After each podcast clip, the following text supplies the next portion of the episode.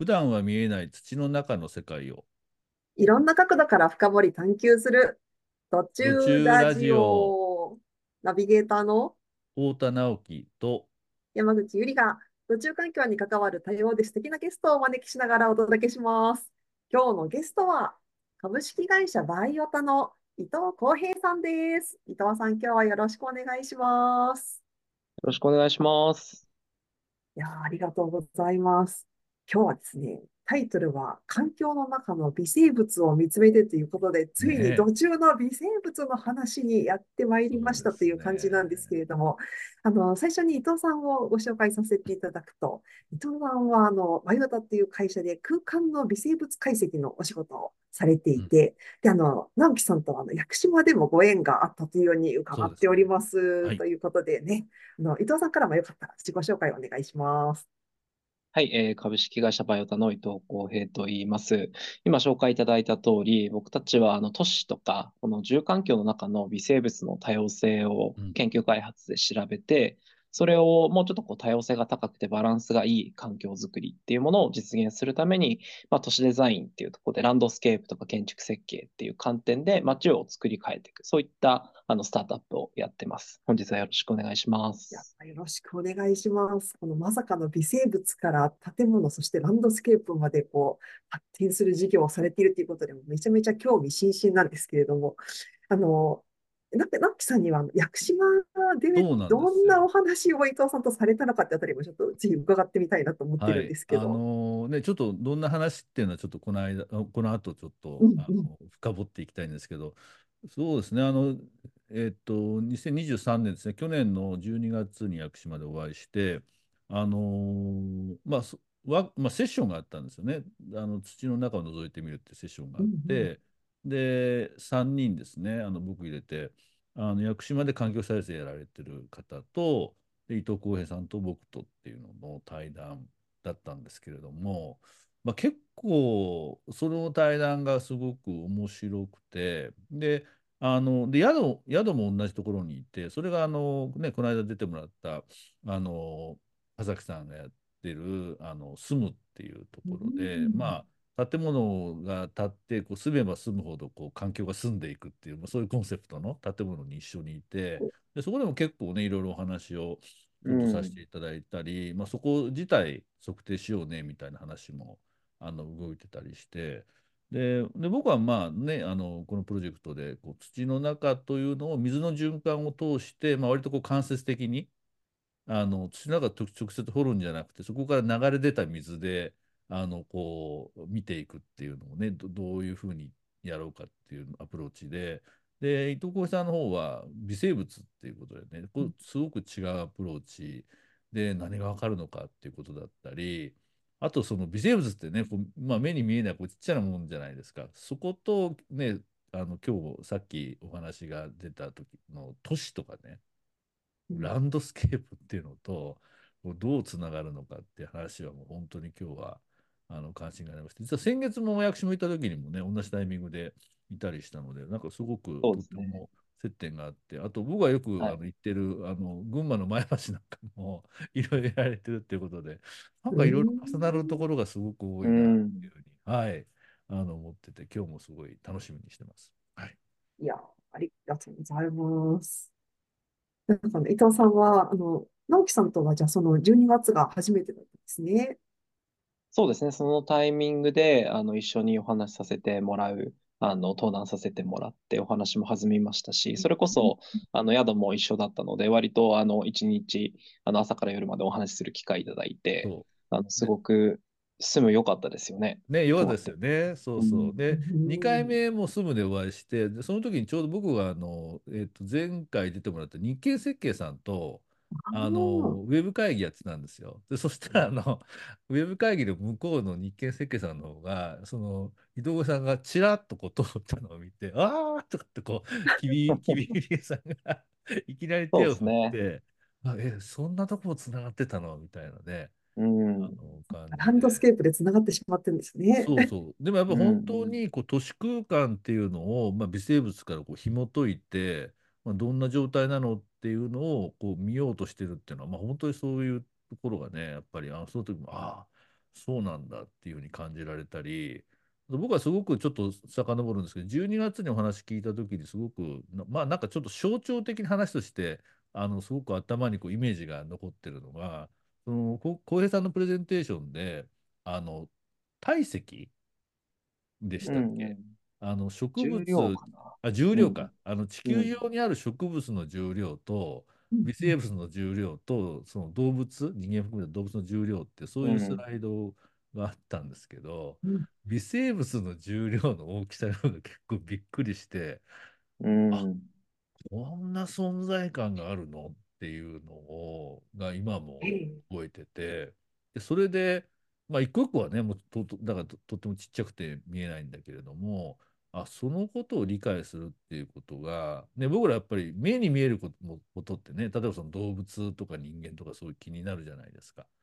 で微生物って普段あんまり気に留めないんだけれどもあの重量を見た時に結構あこんな存在感があるんだっていうのは今もとっても覚えててその世界が紐解かれるっていうことっていうのが直感的になんかすごい地球にとってもなんか人間にとっても意味があるんだろうなっていうふうに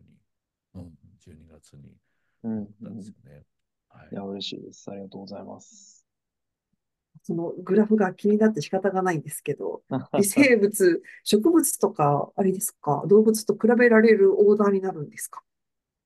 えっと、そうですね。まあ、あくまでも推定値なんですけど、あの、炭素質量で比較しているような、なんかインフォグラフィックとかがいくつかあのネット上にあるんですけど、まあ、生き物ってその、まあ、水分とかもあると思うんですけど、一旦そういうものを抜いた状態のその炭素質量。で、植物全体を測ると、植物が地球上では一番最も質量が多い。合計では多い。で、はい、えー、その次に、まあ、例えばバクテリアとか、まあ、いわゆるカビみたいな心筋って呼ばれるようなものとか、目に見えない微生物、まあ、ウイルスもそうですけど、うん、そういったものたちの集合体が2番目ぐらいに重いっていうことが分かって、で、そのそかなり下の方に、それともう本当に何百分の1とかで、その動物、僕たちも含んだ何？うん、そうなんって考えると、ね、なんかその土の中の生き物とか、目に見えない生き物が、うん、まあ、世界を形作ってるから、まあ、あんまりこう、なんだろう、目に見えるものだけで語ると、すごくその世界を取りこぼしちゃうんじゃないかなっていうところが懸念としてはあるっていうことですね。あれを見てね、結構あの時も会場で結構ね、うなずいてた人が多くて、うん、うん、やっぱり直感的にやっぱそこをちゃんと見るっていうことの意味っていう、ね、あのなんか伝わるなんかすごい、うん、やっぱりプレゼンやっぱうまいなと思って。ちょっと聞か聞きに行かねば。感動したんですよその時、はい、なかなか伝わらない領域なので、えー、はい。まあ、見えない世界の話ですもんね目にはなかなか、うん、えそっか。えそのでもこう動物の中にも結構腸内細菌とかねなんか人間の、はい。はい、人間も大量の微生物を飼っているという話を聞いて、うんうん、それも結構私は衝撃だったんですけど。うんうんうんうん、そうですね、本当にそのいわゆる常在菌って言われるようなレジデンシャルな微生物たちっていうのがあのいろんな生き物に住んでて、で、まあもちろん人間もそうですし、まあいろんな動物とか植物ももちろん、こう、まあいろんな微生物が住処にしてるっていうところで、それでお互いにこう栄養を補い合ったりとかしてるっていうのが、あの研究でずっとこう最近分かってきてるっていうところなんですけど、まあ例えば人とかで言うと、人の細胞って、その人が体を構成してる人の細胞って大体あの40兆個ぐらいっていうのが今、概算されていて、うん、まあ、一時期なんか60兆とかね、そういう概算もありましたけど、今は40兆個ぐらいなんじゃないかってこと言われてるんですけど、うん、その体の中に住んでる微生物の細胞数の概算が、まあ、大体38兆個ぐらいって言われてて、まあ、ほぼ一緒ぐらいなんですよね。で考えると、その微生物みたいなものの細胞って、もはや多分自分たちの中でも欠かせない存在だったりとか、うん、なんだろう、一つのこう臓器として振る舞っているとか、バリア機能を果たしている。まあそういった、なんだろうな、共にあるべき存在っていうものなんじゃないかなというのが、あの言えるんじゃないかなと思ってますね。もはや、もはや一体というか。うん。そういう考え方も最近ちょっとあって、まあ、ホロビオントとか超個体みたいなことで言われるんですけど、まあ、人が細胞の集合体、まあ、人の細胞もたくさんあるじゃないですか。で、そこにいろんな生き物も集まって、それがすごく一つのこの生命体っぽい挙動をしてるよねっていう、まあ、そういうことも言われてたりするので、ううんんどこまでが自分なのかっていうところは結構考えると面白いんじゃないかなっていう。いやめちゃめちゃ面白いですね。自分の答えか。なんかあの、改めてもうちょっと詳しくバイオタさんの授業についてお話を伺ってみたいなと思うんですけど、なんかあの、具体的にはどんなことをされてるんですか？ああ、そうですね。ちょっと簡単に僕のこれまでの経緯とか研究とかの話もした方がちょっとつながりやすいかなとはありがとうござい思ます。ぜひ聞き簡単にたいです。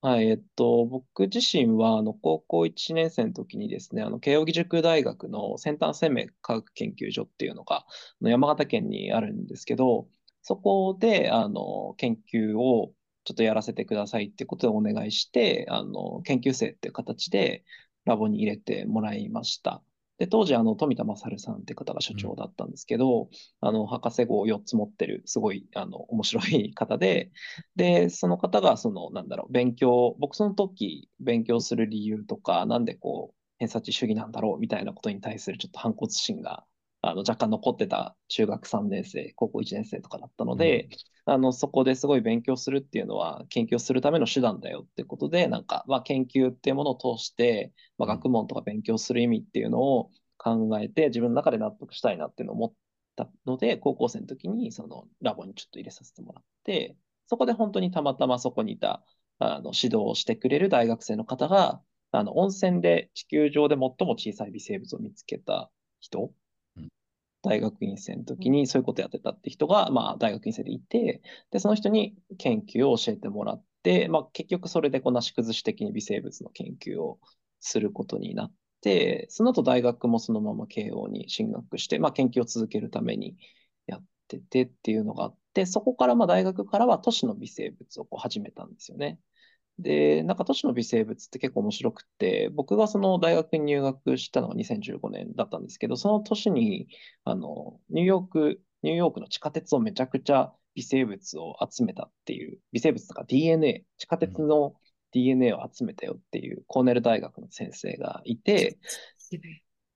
そう、はいちょっと謎ですよね。すごい謎な先生なんですけど。はい、で、その論文を読んでみると、実際450ぐらいの液から DNA を取ったんですけど、そのうち DNA のうち半分ぐらいがあの未知の生物だったと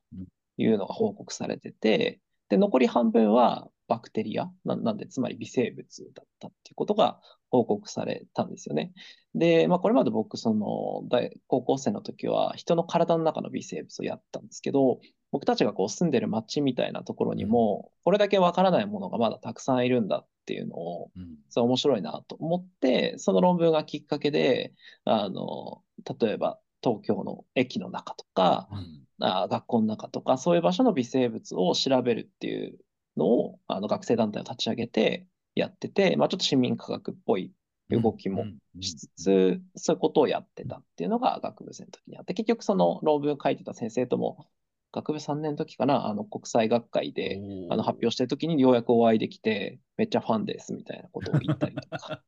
そういうのがあったりとかして過ごしてて、で、まあその時ってすごいそのソリューションがなかなか見、見当たらなかったというか、都市の微生物調べてみると、めちゃくちゃ多様性が低いし、うん。すごくその人の感染症とかの菌がすごい多いと。うん。でも、なんかこう僕たちって、うん、なんか少なくともこう公衆衛生っていうのを高めながら暮らしてきている中でもこういうことが起きていると。うん。で、これどう解決すればいいんだっていうのを、やっぱりいろんなこう学会で発表していく中で、そのソリューション何なんだろうみたいなことをすごい考える機会が多くて、うん。で、それで、まあ、ある種人にとってのこう、ヨーグルトみたいなもの、うん。人の腸内を改善するヨーグルトとか、納豆みたいなものが、家の中にとっては何なんだろうっていうこと、うん。都市にとっては何なんだろうっていうのを、あの、まあ、学部4年の時とか3年の時とかに結構発表していて、すごくずっと考えてたんですけど、やっぱり研究していく中で、それはまだ研究段階では見つからなかったっていうのがあって、そこから卒業後に起業して、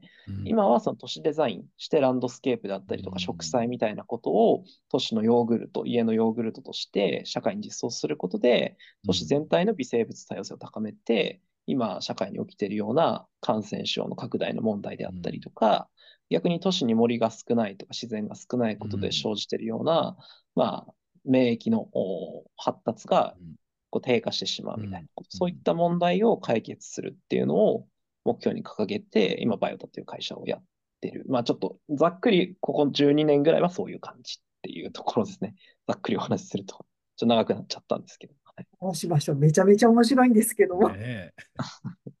そういう感じで生きてます。まさかの家のヨーグルトだったんですね。ソリューションが。うん。いやーね。なるほど。なんかサプリメント的な都市なんかと都市デザインをこう処方するみたいな感覚なわけですね。うん。しかもその微生物、あ、微生物は多様であるべきっていうところがなんか一つのそのたどり着いた答えだった感じなんですか？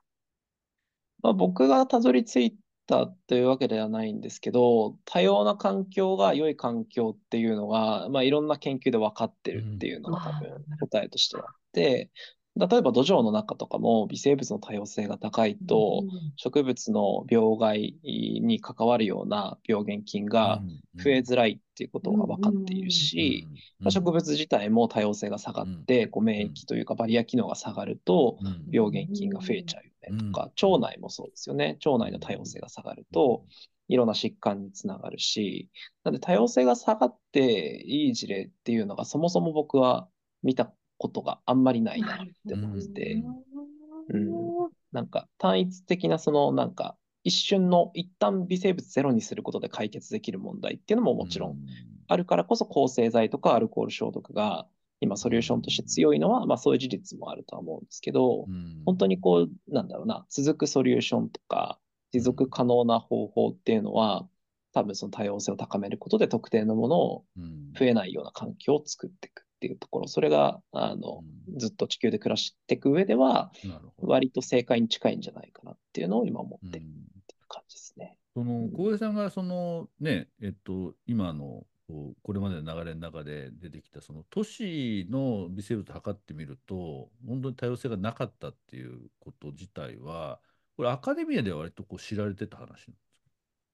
うーんと、ちょこちょこそういう研究は出てるんですけど、うんそもそもまだ都市とか、うん。その家の中の微生物を、うん。なんだろうな、多様性の観点で調べてる人って、やっぱりほぼほぼいないんですよね。うん、だから僕たちの会社は、あの論文を出すところからやってるっていうそうですよね。だからあの、うん起業したけれども研究者としてもキャリアを続けてるっていうことですよね。そうですね。やっぱりうんその僕たちが出すソリューションとか、うんあのサービスっていうものは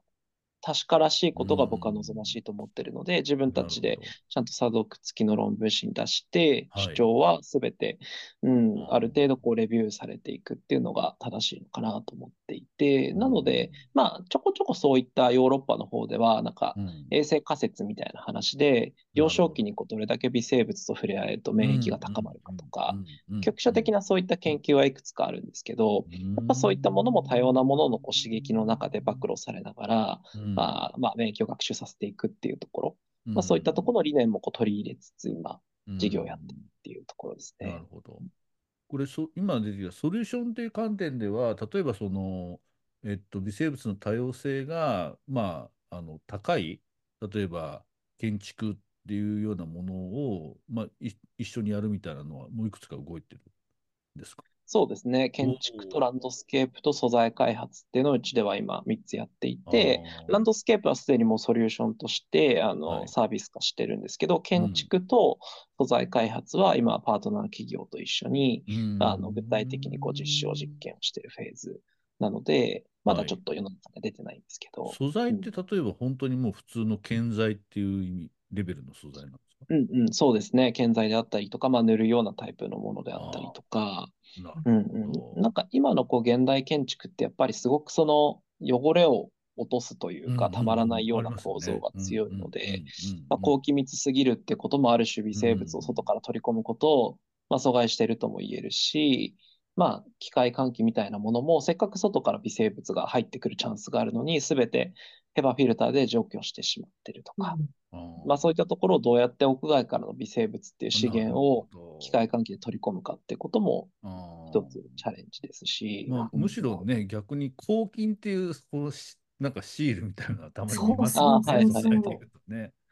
なるほど。そういう意味ではすごいなんか面白いですよね。やってるうんことね。うんうんいやー、面白いですね。今、微生物を資源という表現されてて、なるほどなと思ったんですけど、なんか、どっちかというと、今、我々のこう暮らしって、こう、やれ除菌だとか、滅菌だとか、抗菌だとか、その菌を寄せ付けないための素材の方がよく目にするな、みたいな感覚がありますけど、なんかもう逆逆張りのターゲットですよね。なんかでも僕はそんなにその逆だとは思ってなくて、そうなんだ。こうなんだろうな。目的って結局一緒だと思うんですよ。その、公衆衛生を改善するみたいなところ。確かにで、はい。はい。うん、ただ衛生の概念っていうものは今後もうちょっと拡張されるべきだと僕は思っていて、今あまりにもこう、例えば、なんだろうな、空気中のパーティクルが少ないとか、なんだろう、何もないことが衛生的だよねっていうのがうん。言われがちだと思うんですけうど、んうん。そうじゃない衛生のあり方はもちろん今後作っていかないといけないけど、結局まあ人間が健康であることとか、まあある種のウェルビーイングみたいなものが達成されうる社会ってものを多分抗菌とか滅菌してる人も目指してるはずうん。で、確かうに。ん、なんで僕たちはそういうものと、なんだろうなうん、あの、まあ、反対というよりは、抗菌が結局なんで使えるかっていうと、抗菌で死ぬ菌がいるから使えるっていう話だと思ってて、うんで、今の社会問題って何かっていうと、抗菌薬で死なない微生物が増えてきてるってことなんですよね。薬剤耐性菌って言って、薬じゃ死なない菌が増えてくる。ってなると、せっかく人類がこれまで頑張って研究してきた薬とか抗菌薬がまあ使えなくなってしまう。から、今はあまりにもこう抗菌薬というすごい強い必殺技を乱用してるから、だんだんこう敵に 対策を打たれてる。で、その対策の、もうなんか、こちらからのいたちごっこですでにもう敗北してるっていう状態なので、そこに新たにこう武器として多様性、味方につけるっていうのも、まあ、オルタナティブなソリューションとしてはあってもいいんじゃないかなっていうな感じですね。めちゃめちゃ腹落ちしました。いやー、なるほどなちょうどあの、なんか話飛ぶんですけど、あの、うん、なんか、そのね、あの、バイオタみたいな形の、こう、まあ、データまできっちり検証してなくても、なんか方向としては、例えばね、あの、さっき群馬って名前出した出しましたけど、うん、あの、土田酒造さんって面白い、あの、うん。酒蔵があって、土田酒造さんなんかは本当にこう、いろんな菌がある中でどうやって、こう、美味しい酒を作るのかっていう、あの、うん。ことを、まあ、試行錯誤されてて、あんまりこう世の中にないようなお酒がね、出たりしてて、で、一般的なところは、例えばその納豆食べたら蔵には見学に来るなとか、こう余計な菌が入らないようにするっていうことをやるんですけど、なんか、その本当にこういろんな人が菌が持ってるっていう中でもどんなものが生まれるのかっていうようなあえて蔵を菌だらけにしていくみたいな、うん、そういうアプローチのねなんかあのうん。酒さあの酒造りとか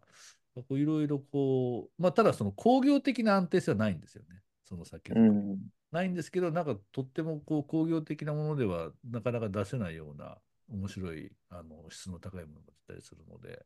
うん、いろいろこう、なんだろうな、こうね、あとその屋久島の住むとかがこう、うん。建築にしても食にしてもこう従来と違うようなアプローチをしてるっていうところが、あの伊藤さんの会社の技術で、あこういう意味があったんだみたいなのがね、うん、こうん、うできると、よりこう、まあ、再現可能性も高まるし、あのうん、うん、なんでこれがこういいのかみたいな話うん、もね、うん、うん。説明できるんで、すごいいろいろ可能性が見えますよね。うんうんうんそうですね。なんか僕たち、まあ、まさに土田酒造さんとかとは、あの、うん一緒に日本酒を作ってたりとかするんですけど、うんこれも土田酒造さんってすごくその木を、あの、木本作りっていううん微生物の力をすごく最大限に生かしたお酒作りをしてる中で、あの、すごく僕たち、あの、土田酒造さんの中の微生物どうなってるんだろうっていうのをすごい興味があって、それを調査させてもらって、、うんうんそこからあの論文を2本、査読付きのものを出しまして、論文出てるんだ。すごい。そうですね、土田さんの中で、なんかすごくこれまで実は見たことない木本作りの乳酸菌の増え方をしたみたいな。これまでは2種類の乳酸菌が交互に出てくるっていう微生物の遷移をするのが木本作りの、まあすごくそのセオリーだったんですけど、ええ土田酒造さんの僕たちが調べた蔵のそのお酒だと、一つの乳酸菌だけで発酵が終わってたっていうのがってて、それによって実はすごくお酒の味であったりとか、あの日本酒度とか酸度とかはいっていうところがすごく他のお酒と異なってたっていうのをあの論文発表しつつ、こうやってお酒として出すみたいなことも知らなかったやら。せてもらってますね。素晴らい。しいですうんなので、うんうん、あとどうぞ。あ、どうぞどうぞ。あ、いやいや、なんかその発酵の文化って、なんか日本ね、こう、ずっとその発酵の文化ありますけど、まあうんそことの、こう、コラボレーションがこの研究の領域でも素晴らしいです。生まれるっていうのが熱いなと思って、うん 拝聴してました。ですね。なんかそのマイクロな酒蔵とか日本酒とかって多分多いじゃないですか、うん酒蔵ちっちゃいところ。うんで、そういうところってその差別化していくとか、今うん後自社の製品にこう価値をつけていくっていう中で、今ってやっぱり原料であったりとか、まあ、あとはそのついてきたストーリーとか、なんかそういったところで多分勝負されてる。あんま変数がない、日本酒って結構工業製品に近いニュアンスはあるんで、ただその中で蔵付き菌をそうのんそれぞれの蔵が調べていくと、それが自分たちのお酒の味を支えてる、まあ、ある種杜氏と一緒にお酒を作ってるこうパートナー的な存在でもあるし、うん。最終的な味とか風味を助けてくれるっていう、まあ、成分でもあるって考えると、そこが明らかになると、だいぶそのマイクロな酒蔵のアイデンティティみたいなものが多分もうちょっと拡張されてくるんじゃないかなって僕自身は思っているので、、なんか日本酒を大量に安定的に作るっていう手法ももしかしたら僕たちの研究からできるけれども、僕はどっちかっていうとそういう大量生産、大量消費というよりは、ちっちゃい酒蔵さんっていうものをエンパワーメントするための微生物解析で、あってほしいなっていうのを思いながら、土田さんとはやってました。わあ、激アツですね。いや、本当に。いや、面白いな。なんかあの、さっきお話の中で、あの、な、なし崩し的に微生物をやることになったみたいなお話もされてましたけど、今、今やもうすっかり微生物なんじゃないですか、もう。い今、まあ今、伊藤さんにとっての微生物とはみたいなの聞いてみたくなりました。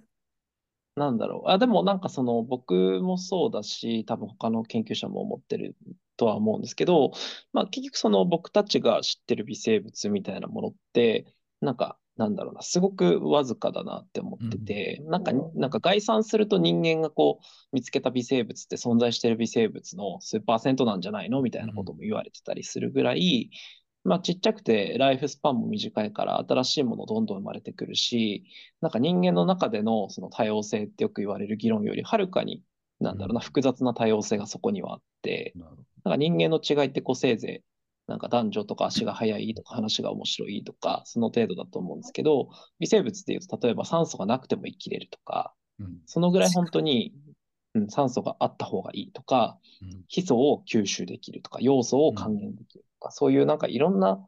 なんだろうな、機能の多様性があって、それってもうなんか人間の中の多様性がちっぽけだと思うぐらいうん。広大だと思うんですよね。そうそう。で、地球上で最も多い生き物を相手にしてるので、僕自身は一番そのメインストリームな研究をしてると思ってるんですよね。で、それをまあ、僕たちの会社は、あの、まあ、いわゆるスパコンとか使って、うん微生物をゲノムで調べているので、まあなんか IT とかプログラミングと、なんか地球上で最も多い生き物を相手にしてるので、もうめちゃくちゃなんかど真ん中だし、なんでみんなやらないんだろうっていうのを日々疑問に思いながら、ニッチなことやってるつもりは一切ないんですけど、はい。うん、確かに。メインストリームですね、そう考えると。ですよね。だから人類学とかって人間の種しか扱わないのに、なんであんな人気なんだろうみたいな。あの別にあのディスは、ディスはしてないんですけど、単純にこう、もっと多様な世界もあるよっていうのは、なんかもっと微生物研究みんなにしてほしいって気持ちもあるし。うん。あのちょっと今の話と、ちょっとさっきね、ちょっと市民科学っていう言葉もあったので、うん。そこで聞いてみたかったなと思ったのが、あの土中環境ってね、あのまあ、窒素酸化物、NO3 を、まあ、あのイオンメーターってやつでこう測るんですけうん。ども、もちろんその研究室にあるそのイオンクロマトグラフィーが一番正確に、まあ、測れるんですけれども、うんまあ、ある精度でそのいわゆる缶型あの持って持ち運びできることで、まあ、パッといって測れるような手軽さがうん。あるんですが、あのうん。微生物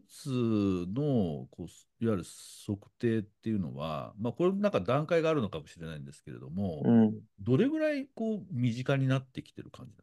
うんうんうん。えっと、測定自体はいろんな方法があって、例えばはい。菌の数を数えるとか、はい。菌を培養してみて、えーどんなものがいるか調べるとかであれば、結構割と一般的にいなんろんな、ですかあの、ー実験的にやっているし、まあ僕たちがやってるようなゲノム解析とかっていうのは、うん。その測定とかっていうところは、えっと、一般的ではない手法になってくるんですけど、うん。僕はその最終的な結果を議論するのが市民科学だと思ってるのあで、なるほど、なるほど。うん、なんか僕の中でのし明確な市民科学であるべきものっていうのは、サンプリングになんか誰でも借り出してデータ集めのために市民を駆動させるんじゃなくて、うん。うん取ってきたデータをみんなで議論して。それをどう今後の意思決定に応用していくかっていうところに市民を介在させるっていうのが僕はうん。市民科学だと思ってるので、うん。データの途中で複雑な解析工程が挟まったとしても、最後の結果、はみんなに見せて、例えば発表みんなでしてもらうとか、議論して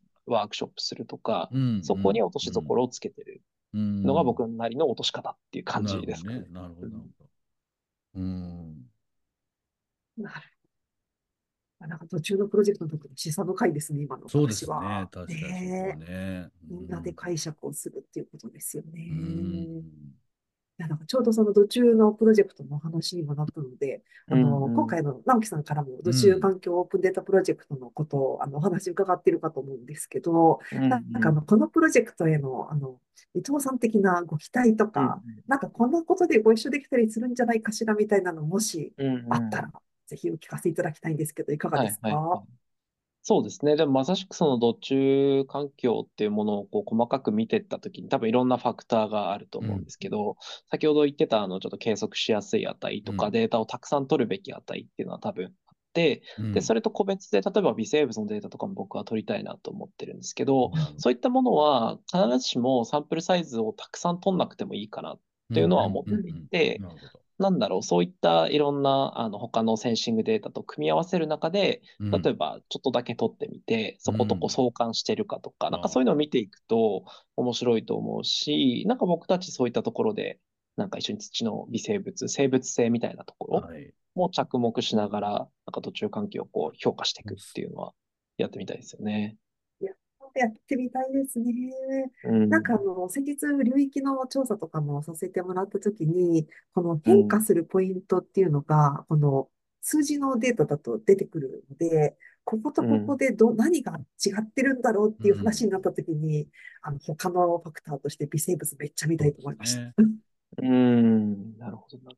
確かに確かに。なんかそのね、物質の移動、まあ流域とかその水の中でこううん物質がどう移動してるかだけじゃなくて、そこにいる生き物たちのネットワークでどう物質が変換されたかっていう、うんそっちの循環もなんかちょっとデータとしてあると。